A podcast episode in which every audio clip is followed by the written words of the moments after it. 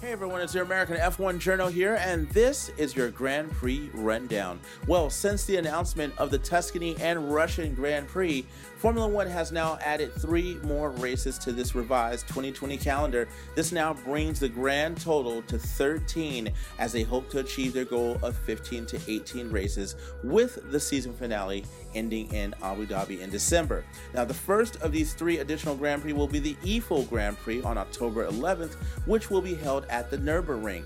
So Jackie Stewart took one of his most famous wins on the 14 mile Nürburgring track that he dubbed the Green Hell. The last time we saw any racing on the Nürburgring Grand Prix circuit was 2013, where we saw Sebastian Vettel take the victory for Red Bull Racing.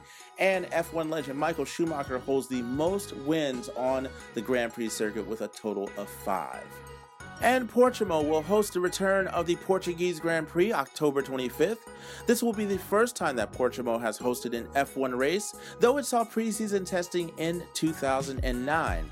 Now, Estoril hosted the Portuguese Grand Prix from 1984 to 1996, and Ayrton Senna grabbed his very first Formula One victory there in 1985.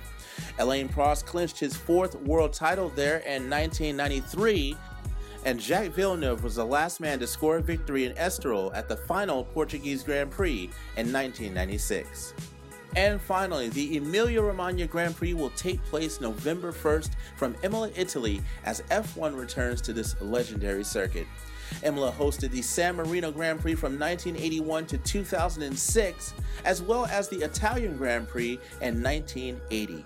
Michael Schumacher holds seven victories in Imola, and we all remember that epic battle between him and Fernando Alonso in 2005. Now, while we have fond memories of Imola, there are also tragic ones, as this is where we witnessed the deaths of Roland Ratzenberger and Ayrton Senna.